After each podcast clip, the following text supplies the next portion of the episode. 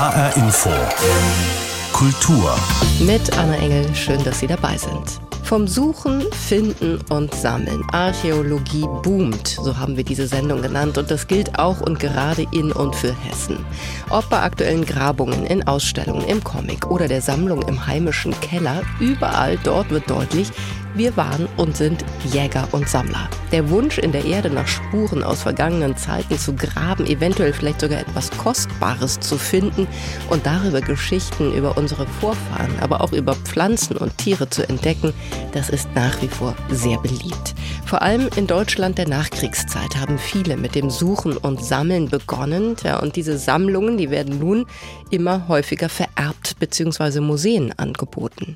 So erreichen allein das Senckenberg-Museum in Frankfurt pro Woche mehrere Sammlungsangebote. Was das für die Ausstellungshäuser bedeutet und wie das ist, wenn man plötzlich eine umfangreiche paläontologische Sammlung erbt, die in einem kleinen Fachwerkhaus in Kronberg untergebracht ist, auch darum geht es in der kommenden halben Stunde. Zunächst geht's aber in die Wetterau. Das dortige Museum der Keltenwelt am Glauberg kennen viele, besonders die Sandsteinstatue des Keltenfürsten steht einem dort vor Augen, mit der seltsamen blattförmigen Kappe auf seinem Kopf. Die Sache scheint also klar, am Glauberg wohnten eben Kelten. Was jetzt aber einige Archäologiestudenten bei der Hessischen Sommerakademie ausgegraben haben, bringt das Bild doch ins Wanken. Denn am Glauberg war offenbar weit mehr los, als man denkt, berichtet Thomas Kurella. Die weite Ebene am Glauberg. Unübersehbar der gewaltige Grabhügel des berühmten Keltenfürsten. Gleich daneben eine kleine Baustelle. Eine große, präzis rechteckige Grube. Da stehen zwei junge Frauen drin, treiben ein dünnes Metallrohr in die Erde mit einem riesigen Hammer. Xenia Jakel kennt sowas schon. Sie wird gerade mit dem Studium an der Goethe-Uni Frankfurt fertig. Ich glaube, der Bohrkern ist einen Meter tief. Ja.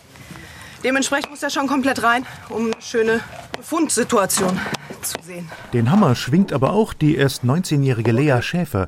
Die geht in Geisenheim noch zur Schule. Also man denkt, okay, es ist ein Plastikhammer, das kann ja gar nicht so schwer werden.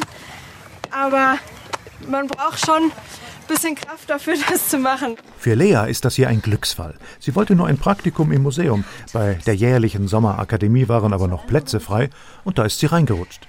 Jetzt zerrt auch sie den Bohrkern wieder raus und die Erde darin zeigt dunkle Verfärbungen in 70 Zentimeter Tiefe.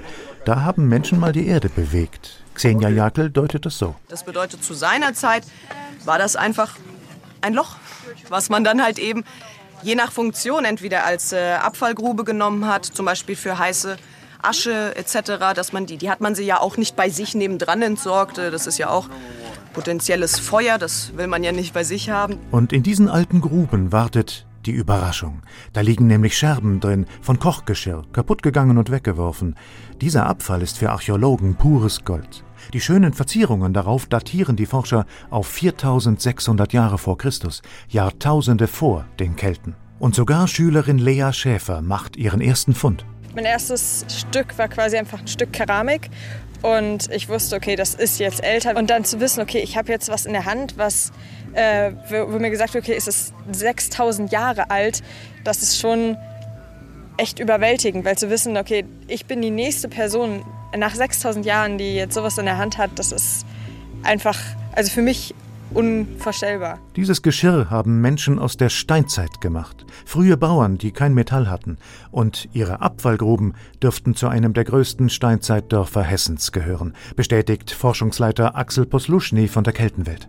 Es ist eben diese Erkenntnis, dass wir hier mit einer ganz, ganz großen, massiven Mittelsteinzei äh, mitteljungsteinzeitlichen Besiedlung zu rechnen haben. Und das ist, finde ich, sehr, sehr spannend. Das ist also für uns ein, ein großer Erfolg eigentlich. Und das innerhalb von diesen zwei Wochen. Und für Lea Schäfer ging damit ein Traum in Erfüllung. Also ich glaube, so die, die ersten Dinge, die man findet, gerade auch wenn man äh, wirklich interessiert daran ist, das ist was, was man nie vergessen wird. Für sie ist klar, irgendetwas mit Archäologie will sie später auch machen. Irgendetwas mit Archäologie machen.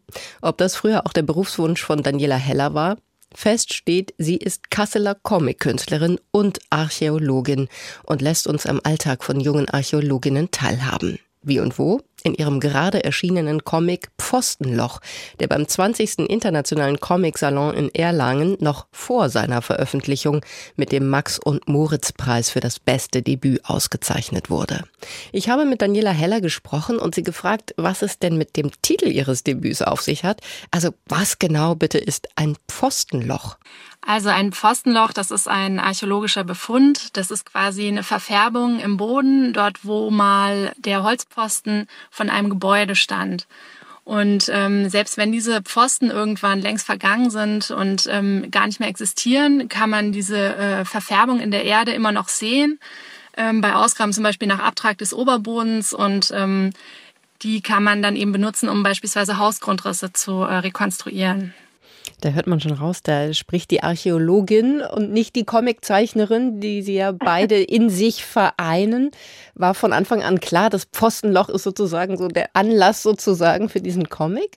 Also es war eigentlich so, dass ich ähm, lange bevor ich an der Kunsthochschule war oder irgendwie äh, den Gedanken gefasst hatte, meine Leidenschaft zu zeichnen irgendwie durch eine Ausbildung in so eine Form zu gießen, da, wo ich das erste Mal auf so einer Ausgrabung war, äh, hatte ich eigentlich schon diesen Wunsch gefasst, anderen Leuten irgendwie so ein bisschen durch Bilder davon zu erzählen. Also dieses Setting eignet sich irgendwie so gut als Hintergrund für eine Erzählung und auch grafisch macht das so viel her. Diese Flächen, diese Abraumberge, die Löcher und so. Und das hat mich sehr lange begleitet, dieser Wunsch. Und ähm, am Ende meines Studiums war es dann irgendwie so weit, dass ich dachte, okay, jetzt, jetzt bin ich so weit, dass ich das machen kann.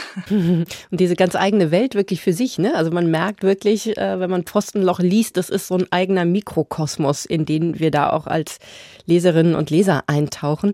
Tatsächlich scheint es ja doch erstaunlich viele Menschen zu geben, die zumindest hobbymäßig ab und zu in der Erde graben und sammeln, mal mehr, mal weniger professionell. Aber mit der Vorstellung des Goldgräbers, der einen Schatz findet, hat Ihr Beruf dann doch eher weniger zu tun, oder? Ja, also ähm, diese Erzählung, das nach Gold suchen oder nach einem Schatz suchen, die ist, das ist mir schon aufgefallen. Das ist eine sehr machtvolle, dominante Erzählung, die, die kriegt man irgendwie nicht raus aus der Archäologie, aber damit hat es tatsächlich nicht so viel zu tun. Also Archäologen suchen, Archäologinnen suchen nach menschlichen Hinterlassenschaften und das sind vor allem auch B-Funde, also nicht nur Funde, sondern eben auch größere Sachen wie Siedlungen, Gräber und aus denen wird dann eben rekonstruiert, wie Menschen zu verschiedenen Zeiten ähm, an verschiedenen Orten eben gelebt haben in der Vergangenheit. Und ich würde jetzt mal kühn behaupten, dass ähm, das Gold mit dem Leben von äh, den meisten Menschen nicht so viel zu tun hatte. Es geht eher um so ein größeres Bild. Aber also die Suche nach dem Schatz, das ist natürlich so eine Meistererzählung. Das ist natürlich auch spannend. Also die im Film gut funktioniert natürlich und wahrscheinlich so, ja, eben diese, diese, dieses, ja, irgendwas in jedem von uns anspricht, irgendwie dann doch diejenige zu ja, sein, die, ja. die es vielleicht findet. Gleich auf den ersten Seiten bekommen wir einen ganz guten Eindruck, finde ich, davon, wie das so ist, wenn man selbst selbst an Ausgrabungen beteiligt ist. Also da gibt es dann so, klingt jetzt ein bisschen böse, aber so gaffende Zuschauer hat man fast den Eindruck, es hat so ein bisschen was von Zoo-Atmosphäre. Also die einen, die drin sind sozusagen hinterm Zaun und die, die davor stehen und gucken und, und kommentieren. Mit was für Vorstellungen ihres Berufs werden sie dabei so konfrontiert? Es ist tatsächlich so, man erfährt relativ viel Interesse von Passantinnen, wenn man so im öffentlichen Raum gräbt. Und das ist ja eigentlich auch was Schönes, wenn sich Leute für einen interessieren. Aber ähm, ja, ich glaube, Leute ähm, romantisieren vielleicht den Beruf auch äh, stark. Ähm, also haben vielleicht eher den Eindruck, es ist gar keine richtige Arbeit, sondern eher so eine Art von ähm, Spaß oder oder das merkt man auch zum Beispiel darin, dass dass sie, dass einem gerne irgendwie, wenn beim Abschied dann noch viel Spaß gewünscht wird. Was, also das ist jetzt zum Beispiel was, was man jetzt zum Beispiel einer Baggerfahrerin genau oder einer Rohrliegerin würde man ja jetzt nicht noch viel Spaß wünschen. Und ähm, ja, genau. Ich glaube, Leute sehen vielleicht eher diesen abenteuerlichen Aspekt und den sie halt vielleicht so ähm, darauf projizieren, aber gar nicht so sehr, dass das eigentlich ein Arbeitsfeld wie jedes andere ist, eben auch mit Abläufen, die irgendwann Routine sind, die irgendwann langweilen oder Sachen, die man selber gar nicht so toll findet zu machen und so. Und das ist einfach, also das ist nicht nur so eine ähm, Erfüllung von irgendwelchen persönlichen äh, Träumen ist. Wobei das irgendwie auch ganz schön klingt. Das heißt aber, wenn ich Sie richtig verstehe, eben wirklich zwischen Wunsch und Wirklichkeit klafft da doch dann ein relativ tiefer graben. Klar, wie, wie bei jedem Beruf nehme ich an. Also ähm, da gibt's ja immer quasi das, was man sich vorstellt und das, was dann am Ende die Realität ist. Und ähm, ich glaube, was zum Beispiel auch ähm, bei vielen Ausgrabungen ähm, denkt man vielleicht von außen, das ist eine wissenschaftliche Grabung. Also dass man zum Beispiel ähm, total viel Zeit hätte, sich diese Sachen in aller Ruhe anzuschauen.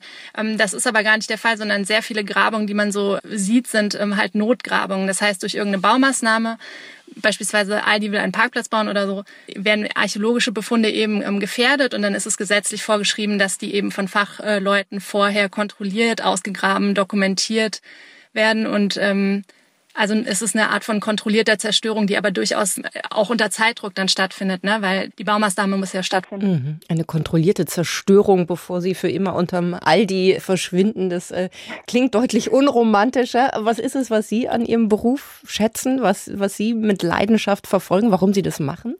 Also ich finde es einfach total faszinierend, wie viel sich tatsächlich aus dem Leben von früheren Menschen irgendwie noch bis heute erhält. Teilweise tausende Jahre später kann man äh, noch Objekte in der Hand halten, die damals irgendwie benutzt wurden. Und ähm, wenn man sich mal überlegt, das war ja lange bevor irgendwie Plastik erfunden wurde. Also das, das ist, finde ich, einfach total faszinierend, plötzlich irgendwas in der Hand zu haben, was jemand irgendwie tausende Jahre vorher in der Hand hatte und benutzt hat, was, was dieser Person wichtig war oder irgendwie im Alltag eine Rolle gespielt hat.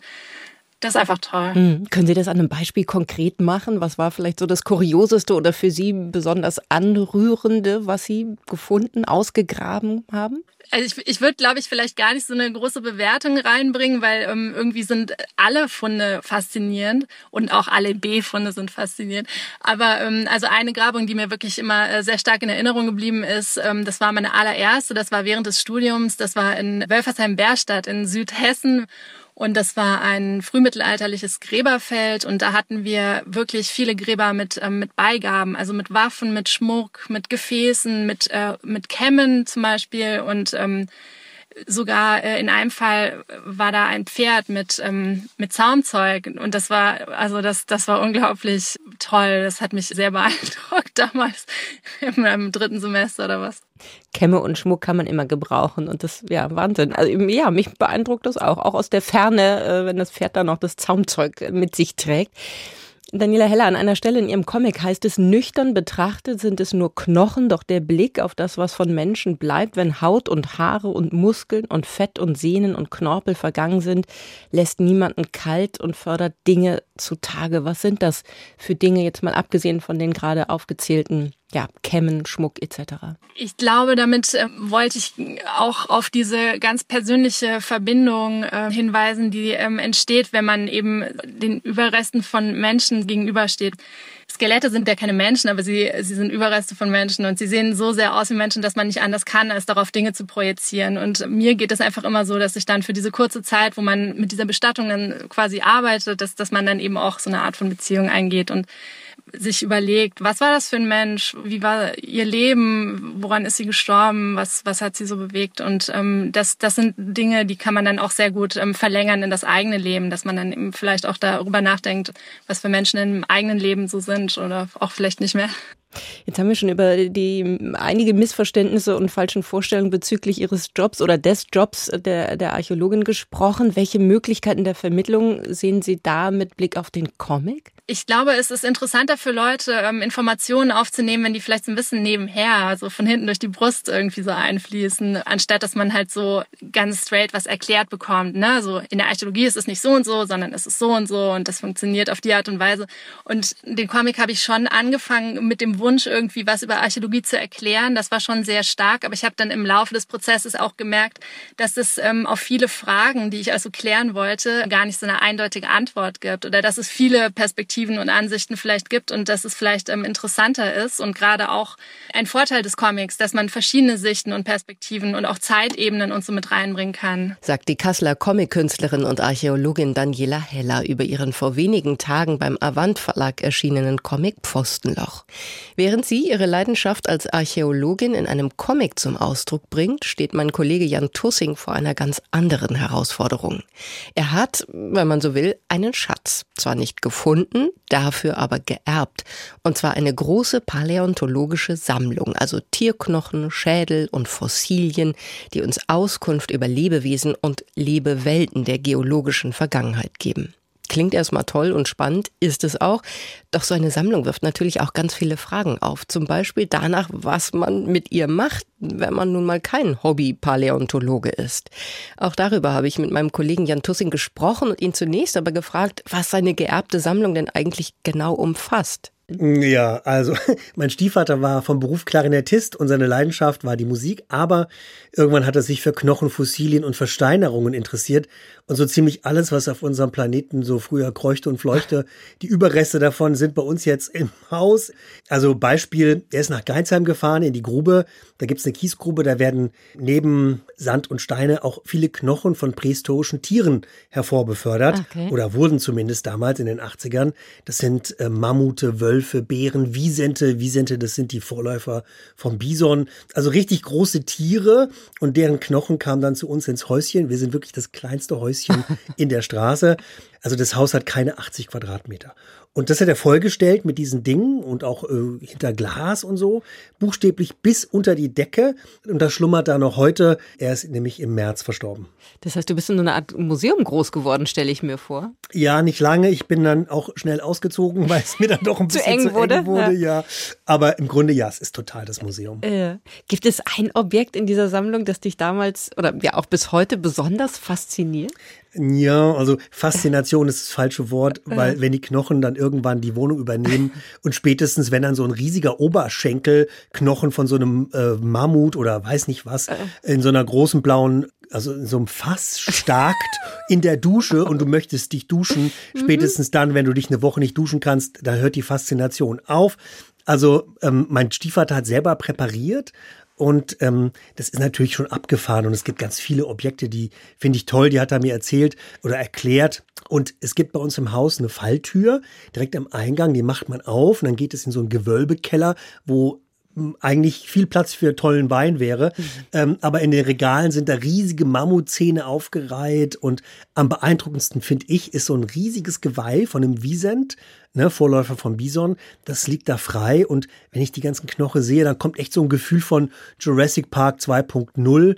Und jetzt mein Lieblingsobjekt ist ein Abguss einer Schlange, einer fossilierten Schlange, das Skelett eingerollt auf einer grauen Platte und da sieht man eben diese Schlange als Skelett und die ist irgendwie zehntausende Jahre alt. Wahnsinn. Oder also Millionen, ich, ich weiß es nicht. Äh, lange, jedenfalls alt, lange her. Ich stelle mir vor, wir so gerade so unter Schulfreundinnen und Freunden äh, kann man damit aber schon auch Eindruck schinden, oder? Wenn man sagt, äh, komm mal, bei uns sieht's ein bisschen anders aus. Falltür und Zähne und Knochen. Von außen betrachtet hat's was. Jetzt vielleicht so im Nachhinein ja, aber Eindruck schinden mit diesen Knochen. Ähm, nicht es wirklich. gibt auch einige, die wollten nicht runter, die fanden das zu gruselig. Okay, verstehe ich auch wieder. So wie du deinen Stiefvater schon beschrieben hast, also es gibt sie, höre ich daraus wirklich, ne? Diese passionierten Sammler, vor denen im Grunde wahrscheinlich keine Grube sicher also war. Also er war auf Fall. jeden Fall so einer. Hm. Ja, ja. Der hat wirklich ganz akribisch in Büchern geschmökert und hat geguckt, welcher Knochen passt zu welchem Tier. Äh, ein bisschen perfektionistisch. Also der hat unzählige Bücher. Da gibt's auch tausende Bücher bei uns im Haus. Also neben der Sammlung. Und ich erinnere mich, also ich bin einmal mitgefahren zur Grube nach Geinsheim. Geinsheim liegt da im äh, Rheinland-Pfälzischen, im Süden Südhessen, mhm. also neben der Grube Messel, die ja Weltkulturerbe ist. Und ähm, da gab's einen Baggerfahrer oder einen Bagger, die haben halt permanent Haus befördert. Und er hat dann den Baggerfahrer immer mit 50 D-Mark, war das ja noch in den 80ern, äh, gelockt und hat gesagt, wenn du mir große Knochenfunde beiseite legst, dann kriegst du Geld. Aha. Immer so ein 50 D-Mark-Schein. Und der Baggerfahrer, der wurde von ganz vielen Sammlern eben belagert, weil jeder wollte natürlich den größten Knochen von ihm haben. Also das war schon witzig. Florierendes Geschäft äh, mit, mit Scheinchen, schon, die darüber ja. gewachsen sind. Ja. Verstehe. Jan, ich stelle mir vor, dass so eine Erbschaft, eine solch umfangreiche Sammlung erstmal toll und aufregend ist. So klingt es jetzt für mich erstmal. Aber es ist natürlich auch mit, mit Fragen und, und großen Herausforderungen verbunden, die das Ganze mit sich bringen, stelle ich mir vor, weil jetzt einfach so ein großes Haus oder kleines Haus, aber voll gepackt, äh, genau. muss man erstmal mit umgehen. Wie geht's weiter? Ja, also das war auch schwierig, weil er hat es zwar dokumentiert und die ganzen Fundstellen irgendwie fein säuberlich aufgeschrieben, aber das Zeug steht voll. Er hat sich danach nicht mehr darum gekümmert und nach mir die Sinnflut so ein bisschen mhm. und ich habe dann angefangen rum zu recherchieren. Mein Bruder und ich, wir haben die Sammlung zusammengeerbt und mein Bruder hat gesagt, hey komm, wir rufen Händler an und wir verscherbeln das und kriegen da vielleicht noch ein bisschen Geld für. Und ich habe dann mal im Senckenberg-Museum angerufen und dann wurde mir doch sehr schnell klar, dass es illegal ist, die Sachen zu verscherbeln, weil es neue Gesetze gibt. Und ja, war schwierig, mich da auch durchzufragen. Und ich bin jetzt einigermaßen fündig geworden, aber es ist nicht einfach. Und also ich wünsche es nicht jedem. Ich wollte gerade sagen, das klingt so ein bisschen nach Segen und Fluch zugleich. Ja, also ich finde es toll und ich werde mir irgendwie so einen ganz großen Ammonit da als Andenken aufheben. Das ist so ein Riesenteil, also der wiegt bestimmt 35 Kilo oder so. Ein toller Ammonit, aber die ganzen Knochen mit den Geweihen und auch, auch Schädel zum Teil und Ge Gebisse, also ist mir ein Touch too much und also ich bin froh, wenn äh, die abgeholt wird. Erzählt mein Kollege Jan Tussing, der eine ungewöhnliche Erbschaft gemacht hat, nämlich eine große paläontologische Privatsammlung, für die er jetzt ein neues Zuhause gefunden hat. Ein Großteil der Sammlung zieht in wenigen Wochen ins Landesmuseum Mainz. Und damit hat er Glück, denn Fossilien und Knochen mal eben zu verkaufen, ist in Hessen und in Rheinland-Pfalz per Gesetz verboten. Und da mittlerweile immer mehr Museen, immer neue Privatsammlungen angeboten werden, kommt längst nicht jede Ende unter. Der Paläontologe Philipp Havlik vom Senckenberg Museum in Frankfurt hat eine Theorie dazu, woran es liegt, dass gerade aktuell ein ziemlicher Boom zu verzeichnen ist. Das sind jetzt natürlich alles empirische Beobachtungen, aber hm. es ist halt einfach das, was wir Senckenberg, aber auch andere Forschungsinstitute beobachten, dass die Zeit des großen Sammelns gerade bei so Platz und auch Gewicht intensiven Material wie Fossilien oder Steine allgemein dass diese Zeit des intensiven Sammelns so langsam vorbeigeht. Vielleicht haben die Leute nicht mehr den Platz, vielleicht auch nicht mehr so die Muse, sich Ewigkeiten mit so einem Thema zu beschäftigen. Es liegt sicherlich auch daran, dass viele jüngere Leute später erst fest an einem Ort sesshaft werden. Ja, und das alles führt dazu, dass diese großen Privatsammlungen in erster Linie in der Hand von Rentnern sind. Und naja, da kommt man dann schon mal irgendwann mal auf die Idee, was passiert denn mit dem ganzen Zeug, wenn ich mal nicht mehr bin? Mhm. Das führt bei uns zu einer immensen Steigerung der Zugänge in den Sammlungen. Was bekommen Sie da so zum Beispiel angeboten? Also ich könnte mir vorstellen, da sind auch ein paar Kuriositäten dazwischen, oder? Es gibt wirklich alles. Also das kommt von bis. Es gibt natürlich diese absoluten Top-Spezialsammlungen von dem Spezialisten für die eine Gesteinsformation, der uns noch ganz genau erklären kann, was wir alles nicht wissen bisher. Ja, also wir haben wirklich von absoluten Fachleuten Citizen Scientists würde man es heute nennen. Am anderen Ende stehen dann auch solche Sammlungen, wo jemand sagt, Mensch, da, ich habe jetzt mal nur gelbe Steine gesammelt wo wir dann sagen, ja, schön, aber vielleicht nicht ganz so schwerpunktmäßig das, was wir in Wissenschaften mhm. untersuchen möchten. Mhm.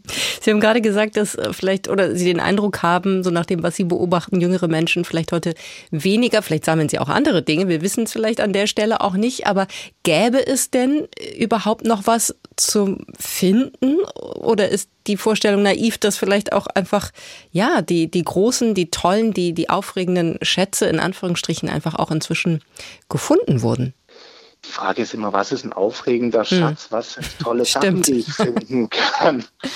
Ähm, wenn ich jetzt äh, versuche, irgendwas Tolles zu finden, wenn ich rausgehe und mir, keine Ahnung, irgendwelche Ammoniten, die klingen immer so ein bisschen schnöde für Paläontologen, das sind solche Tintenfischverwandte, die hat eine Kalkschale, ja, die findet man zu Tausenden. Wenn ich die anschaue und als Laie drauf schaue, sind die alle gleich aus. Hm. Wenn ich mich aber anfange, darauf zu spezialisieren, dann äh, findet es in der Paläontologie regelmäßig statt, dass neue Arten entdeckt werden. Das heißt, das, was im Endeffekt in der Zoologie heute eher selten wird, insbesondere bei Wirbeltieren, das passiert bei paläontologischen Themen ständig. Es werden ständig neue Arten entdeckt, die irgendwann mal auf diesem Globus gelebt haben. Und das nicht nur in Übersee, sondern auch in Deutschland, in Europa. Also das ist wirklich was, äh, da kann man im Prinzip noch Grundlagenforschung betreiben. Da gibt es echt noch was zu entdecken. Und das macht es in jedem Fall aufregend und spannend, nicht nur für die Seite, äh, auf der Sie stehen sozusagen, allen, die in den Bereichen forschen. Wie ist das denn jetzt? Sind die meisten von uns, würde ich mal behaupten, natürlich auf dem Gebiet absolute Laien. Es ist also schwierig, selbst einzuschätzen, was habe ich da gefunden oder wenn ich zum Beispiel wie der Kollege Jan Tussing eine Sammlung geerbt habe, wie sieht das finanziell aus? Ist das wissenschaftlich interessant? Interessant. Was raten Sie Menschen wie ihm? Also das eine sind ja die Leute, die selber sammeln. Und Leute, die selber sammeln, die verfolgen ja meistens irgendeine Intention. Seien es die gelben Steine, sei es das absolute Fachgebiet in der Paläontologie. Ähm, in dem Fall haben wir meistens mit Leuten zu tun, die genau wissen, was sie finden mhm. können. Eine ganz andere Situation ist, wenn ich jetzt eine Sammlung erbe. Ja? Wenn jetzt wie im Fall von Jan Tussing jemand stirbt aus einem engeren Familienkreis und Menschenskinder, da ist ein Haus vollgestopft mit Fossilien. Was mache ich damit? Und da gibt es meines Erachtens nur eine Methode und da hat er genau den richtigen Weg eingeschlagen. Ähm, ich setze mich einfach mit den öffentlichen Museen, mit den Landesdenkmalämtern, mit äh, irgendwelchen Landesmuseen, Senckenberg, sonst was, je nachdem, wo ich wohne und wozu ich einen Bezug habe, auseinander. Ich melde mich bei denen. Und ich habe jetzt noch nie von einem Kollegen gehört, der gesagt hat, um Himmels Willen, bleib mir fort mit dem Thema. Es sei denn, es sind die gelben Steine. oder Bierdeckel oder. Das sind ja manchmal spannend. also natürlich hm. ist es oft so, dass wir dann sagen, okay, Mensch, vielleicht ist die Sammlung doch nicht ganz so interessant.